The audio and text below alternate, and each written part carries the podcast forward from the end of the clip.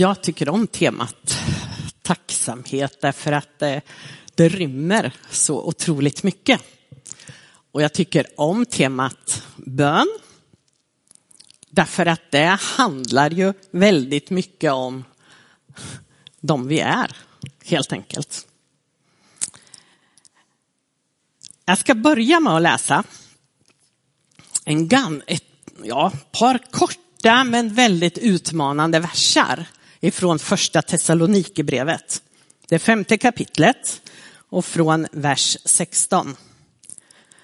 Var alltid glada. Be oavbrutet och tacka Gud under alla livets förhållanden. Detta är Guds vilja med er i Kristus Jesus. De så korta så jag tar det en gång till. Var alltid glada. Ja, den tål att, tänka lite på. Mm. Be oavbrutet eller ständigt står det en del. Be alltid står det i någon översättning. Och tacka Gud under alla livets förhållanden. Det är Guds vilja med er i Kristus Jesus. Ja, bön är alltså någonting som ska pågå ständigt i våra liv. Brukar tänka att bönen är egentligen andningen för vårt andliga liv. Precis som vi andas, det gör vi ju faktiskt det mesta av när vi, när vi andas så tänker vi inte ens på det.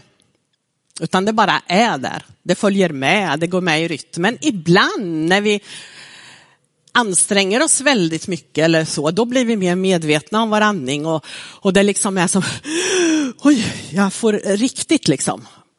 Och någonstans där tänker jag att bönen är så där, den, den följer bara med. Den är där som ett ständigt samtal med Gud. Om vi liksom har kopplat på det så är det själva andningen i vårt kristenliv. Det är en del av bönen, det där som bara pågår. Omedvetet, utan att jag faktiskt reflekterar över det. Mer än ibland. Bön är också att umgås med Gud, tänker jag. Att avsätta tid för att vara tillsammans med honom. Kanske bara sitta ner och vara inför Gud. Att lyssna till vad han har att säga. Det ingår också i bönen. Tänker också att det är att vila. Att jag tror på att när jag uttrycker mig så når jag fram. Att det finns någon som är på andra änden och som hör mig när jag tar kontakt. En tro på att Gud är där och att han svarar. Det här är liksom en del av bönen. Sen finns det en annan del som är mer som ett arbete eller som en strid faktiskt. Där jag behöver kanske ännu mer ta tid eller låta det verka under en lång tid. Där jag kan behöva be mycket för att till exempel förlösa, ni vet, alltså samma ord som förlossning, liksom någonting ska födas fram i församlingen kanske, bland, bland oss så är någonting på gång och jag kanske inte riktigt greppar det, men jag får vara med i bönen och be fram det här. Och den kan vara lite mer arbete i den bönen. Eh, kan också vara att jag liksom ställer mig istället för någon i en fight och ber för den människan. Man brukar kalla det för att ställa sig i gapet för någon, att jag istället kliver in och så tar jag på mig ett böneansvar därför att den människan kanske inte ens orkar att be. jag kan också ibland behöva gå emot det onda på ett konkret sätt och hjälpa människor utifrån ondskan. Där, där blir det också den här mer konkreta fighten. Det handlar alltså både om tillit till Gud, att han är där, att han bär mig vare sig jag presterar något eller inte. Och så handlar det om att jag ibland får kliva in i ett skede eller sammanhang där min bön konkret får göra skillnad, inte därför att jag gör på något magiskt sätt eller, alltså det handlar inte alls om magi utan bara att jag ställer mig till förfogande för Gud och så verkar han genom mina böner till hjälp för andra människor och för sammanhang. Så det är en tillit och så handlar det om en proklamation, att jag uttalar, som vi har gjort i lovsången här innan, jag uttalar det jag tror på. För det finns en ond andevärld som hör när jag ber. Och när jag säger och bekänner min tro på Jesus så gör det skillnad i andevärlden. Där kan jag ta väldigt mycket hjälp av Guds ord. För när vi uttalar Guds ordet så har det verkan. Det är, står det i Bibeln, som ett svärd som, eh, som strider för oss. Så det handlar inte om så mycket vad jag, hur jag beter mig och hur jag gör. Jag, liksom, det handlar inte om att jag gör fel eller rätt eller så, men jag använder löftena som Gud har gett mig och så uttalar jag dem i min bön och så gör det skillnad. Ja, ni hör, det finns, det finns mer områden som inte jag har nämnt nu. Nu har jag bara försökt att lite snabbt gå igenom. Men idag ska jag stanna upp lite vid tacksamheten. För den är en stor del och en, en viktig del i vårt sätt att leva och vara. I, eh, ja, det är svårt när man ska tala om tacksamhet så är det faktiskt svårt att välja bibelverser. För eh, det står överallt om tacksamhet. Men jag tänkte jag ska läsa för er psalm 100. En tacksägelsesalm. Höj jubel till Herren alla länder. Tjäna Herren med glädje. Kom inför hans ansikte med jubelrop. Besinna att Herren är Gud. Han har gjort oss och inte vi själva. Vi är hans folk och får i hans jord. Gå in i hans portar med tacksägelse, i hans gårdar med lov. Tacka honom, lova hans namn. Ty Herren är god och hans nåd varar i evighet. Hans trofasthet från släkte till släkte. Det här skulle man kunna bläddra. Det räcker i salmerna runt omkring där och jag skulle kunna citera hur många bibelverser som helst som talar just om tacksamhetens roll. Men jag tycker det här uttrycket är väldigt fint i psalm 100, att gå in i hans portar med tacksägelse. Tänk dig att när du kommer här till kyrkan och går in genom dörrarna där ute så säger du tack Jesus.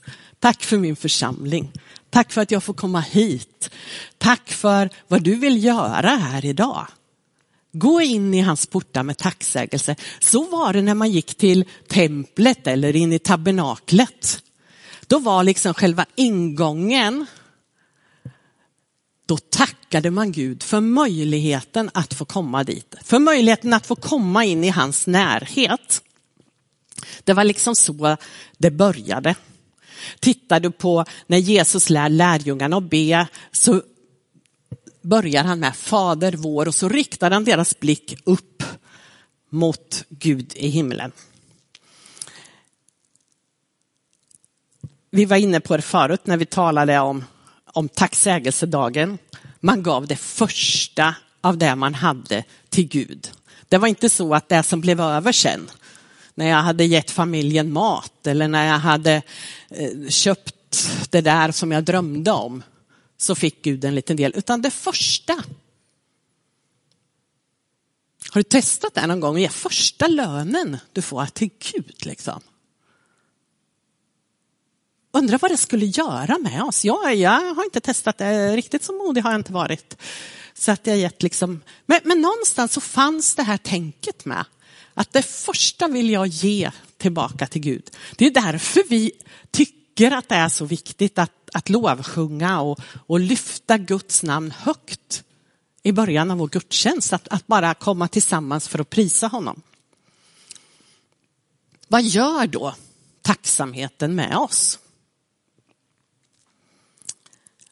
Först skulle jag vilja säga att den höjer vår blick från omständigheterna. Vi har ju väldigt lätt för att fastna i det vi håller på med och det som är, problem vi har och, och allt det som, som finns runt omkring oss. Och så ser vi våra begränsningar och så kan vi känna det här är ju omöjligt. Men när vi liksom närmar oss Gud och kommer in med tacksägelse så lyfter vi blicken från oss själva upp till honom och helt plötsligt så får vi ett helt annat perspektiv på livet. Därför att det är inte omständigheterna som bestämmer längre.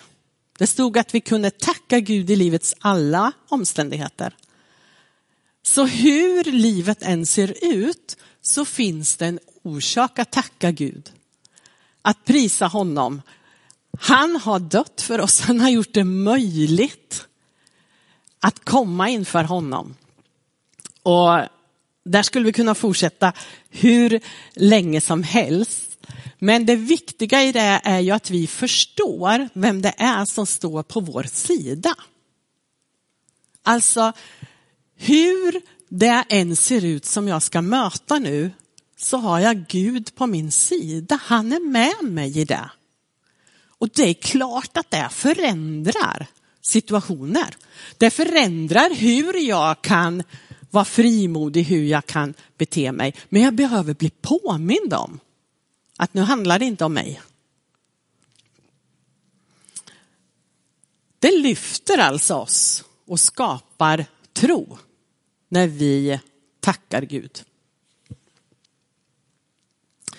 Det gör oss också svåråtkomliga för fienden. Vet, när, vi, när vi bara tackar Gud så har liksom inte djävulen någonting att hugga tag i i våra liv på samma sätt. Därför att han ser att de här omständigheterna när han försöker och han försöker att slå ner modet på oss, han försöker att få oss att eh, tappa fokus. Han, ja, han försöker på alla sätt att stjäla, står det. Slakta och förgöra. Alltså han försöker slå ner oss hela tiden. Men när vi då lyfter blicken och säger tack Jesus för vad du har gjort. Tack Gud för att du är den du är, hur det än ser ut. Så är det som att då har inte han någonting att haka tag i längre. Därför att vi har ju hakat tag i Jesus. Vi har tag, hakat tag i hans seger på Golgata. Och det gör att vi inte blir beroende av omständigheterna på det sättet. Det här kan ju låta lite hurtigt och lite, alltså, lite för glatt kanske, tänker du. Men alltså är det så där enkelt? Men, men håll ut lite, för det är inte det det handlar om. Det handlar inte om att vi inte möter svårigheter och omständigheter. Det handlar om vart vi sätter vår blick för att ta oss igenom. När vi tackar Gud så öppnar det också upp oss för att ta emot hans välsignelser. Han har ju svårt kanske ibland att komma åt oss lite när vi trasslar in oss i väldigt mycket bekymmer och omständigheter. Han har svårt att ibland göra sig hörd i allting. Men när vi i tacksamhet kommer inför honom och uttrycker vår tacksamhet så blir det som en proklamation som öppnar upp oss inför Gud. Det ger också en balans i livet. Och det här har jag grunnat ganska mycket på nu hur jag ska kunna förklara det här för er. Men ni vet att vi hamnar ju i situationer. Eh, där vi blir frustrerade, där vi blir sårade, där vi blir vi blir ledsna, vi blir arga. Alltså vi är ju människor, vi lever i den här världen och allt det där finns omkring oss. Men när vi väljer tacksamhet, att liksom starta i tacksamhet, så kan det förändra. Så att inte jag far ifrån, när jag är frustrerad så är det ju väldigt lätt att det kan vara något positivt att vara frustrerad, jag vill säga det. Det kan, det kan föda fram någonting som ska leda till något väldigt gott. Men i min frustration är det väldigt lätt att jag går från det ena diket och ramlar i det andra. Men om jag då börjar min frustration i tacksamheten till Gud. Tack Gud! Och så tittar jag, vad, vad har jag? Vad, jag tänker inte att jag måste liksom pressa mig och säga tack Gud för att jag brände mig på vattnet nu. Eller, alltså, inte det där konstgjorda, utan tack Gud, du är ju med mig. Tack för att du bevarar mig i allt. Tack för att du hjälper mig i allt det här.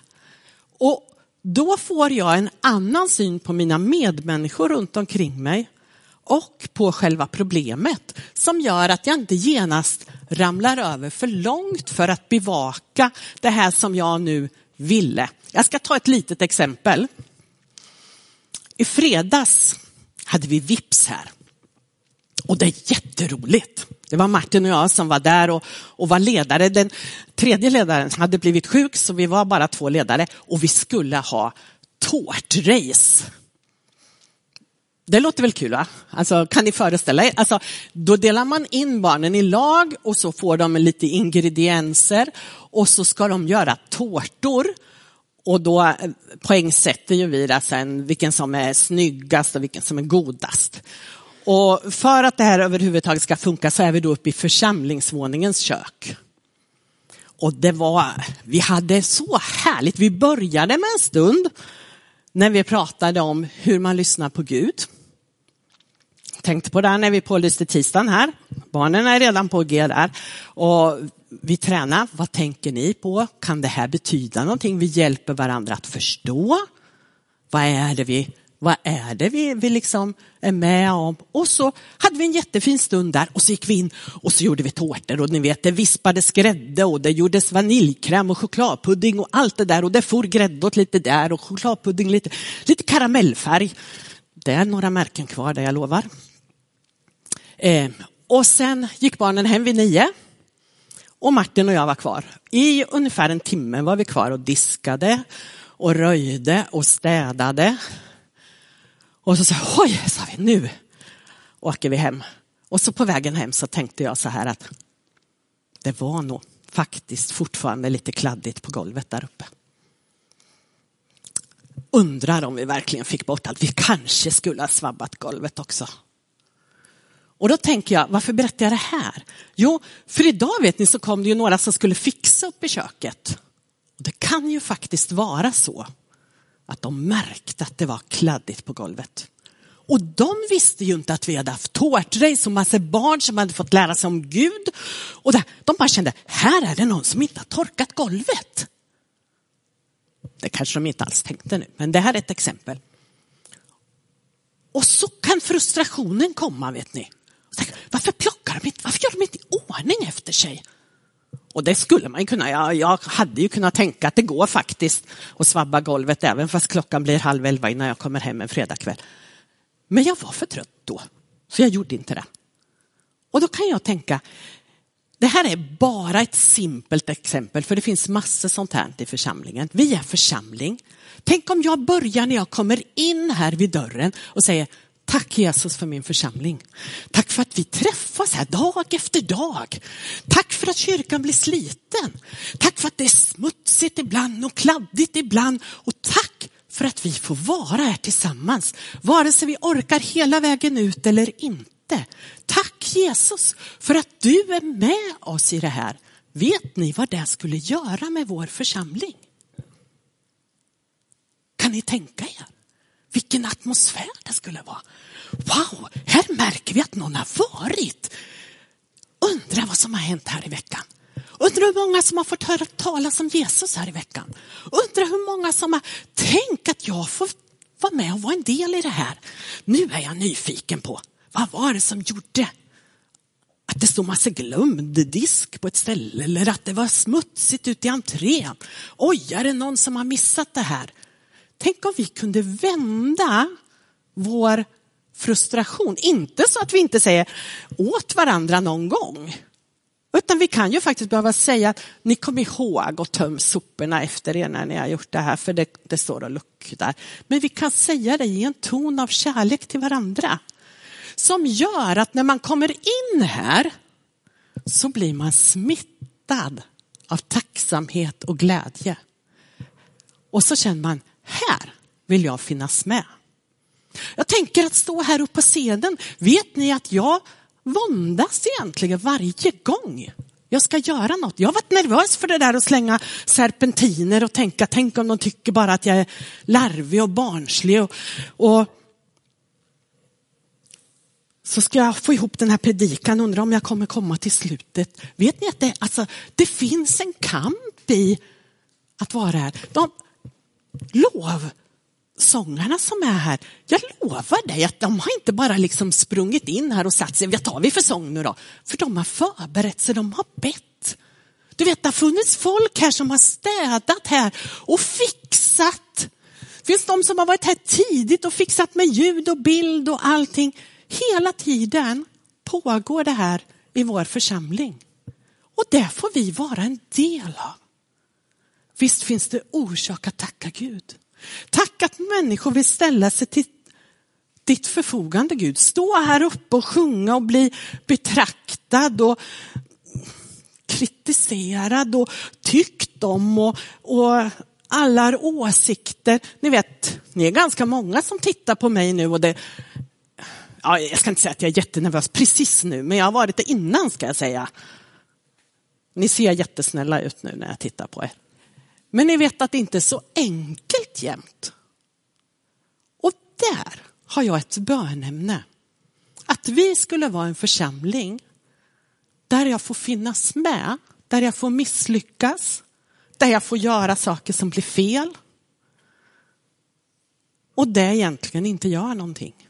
För då finns det någon annan som hakar i och säger, du jag tar det där åt dig. Du, det här fixar sig. Fantastiskt att du ville vara med och bidra. Vet ni att en sån församling blir så smittsam? Därför att man vill vara med. Där man får vara den man är. Där jag blir respekterad för den jag är och inte blir inpressad i ett fax och säger bete dig så här och gör så här. Vet inte du att man ska göra rent på det här sättet och inte på det sättet? Och, ja, men du vet, vi har ju så mycket saker som vi kan bli frustrerade över. Och det får vi bli för vi är människor. Men vi ska vara lite försiktiga med hur vi blir det. Och där tänker jag att tacksamheten hjälper oss. Om jag bestämmer mig för att varje gång jag går in här, vare sig det är vardag och jag ska komma hit och städa eller jag ska komma hit och ha ett samtal eller alfagrupp eller gudstjänst, vad det än är. Så kliver jag in här med tacksamhet och säger tack Gud att jag får tillhöra din församling. Tack att jag får finnas med i en gemenskap som har fått möta dig och som har sin blick fäst på dig. Vet du att det skulle göra skillnad? Välj tacksamheten som livsstil. Inte för att jag inte ska göra några förändringar, utan därför att jag vill uppmuntra till att vi ska växa tillsammans.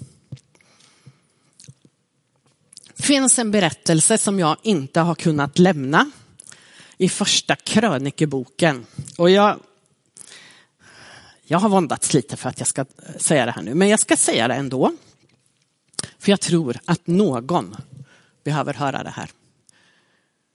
Första krönikeboken 16, egentligen börjar i kapitel 13, handlar om David, där han blev kung. Han hade fått kämpa länge för att bli kung. Han hade först fightats med Saul som var kung innan honom och hade ett dödshot över sig. Och, ja, först fick han bara en liten del Men nu i kapitel 13 där så är han framme vid att ha blivit en erkänd kung för hela folket. Och en sak låg på Davids hjärta väldigt, väldigt tungt. Guds ark, där Gud uppenbarades i templet, fanns inte Israel. Den hade rövats bort av ett fiendeland. Och han bestämde sig, nu är jag kung i hela Israel. Det första jag ska göra är att ta hem arken. Och så sätter han igång och det blir fest och, och nu ska arken hem. Om man är så, man är ivrig och man är glad och man, man vill det här. Och så händer det någonting hemskt. Vagnen som arken stod på eh, hoppar till. Oxarna som drar den snubblar och så är det en man som tar i arken för att skydda den. Och vet du, han dör.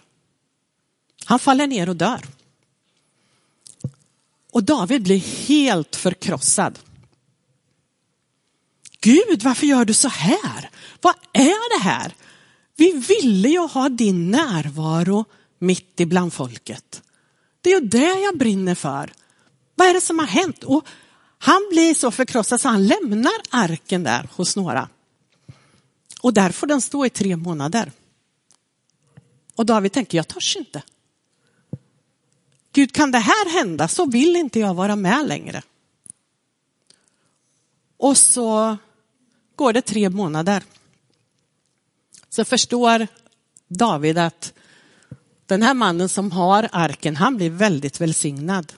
Och så kommer en väldigt ödmjuk David fram och så säger han, okej okay, Gud, vi ska försöka att ta hem din närvaro till folket igen. Vi vill att du ska vara mitt ibland oss. Och så tar man hem arken och så läser man på. Hur är det arken ska bäras? Den ska inte skjutsas på en vagn. Den ska bäras med, med sådana här långa störer och så får vi lägga dem på axlarna. Och så ser han till att det faktiskt finns tillräckligt med folk som är med och bär gudsnärvaron in bland folket. Och så firar de. Det här kapitel 16 avslutas lite med att tacka Herren, ty han är god, ty hans nåd varar evinnerligen. När jag läste det här nu i min förberedelse så, så är det som att Gud bara vill säga till någon eller några att du har blivit rädd för att vara med och tjäna Gud. Därför att du har känt att det finns ett så högt pris som du inte riktigt är villig att betala. Du vet inte riktigt vad du ska göra med det här. Och så är du sårad av det här.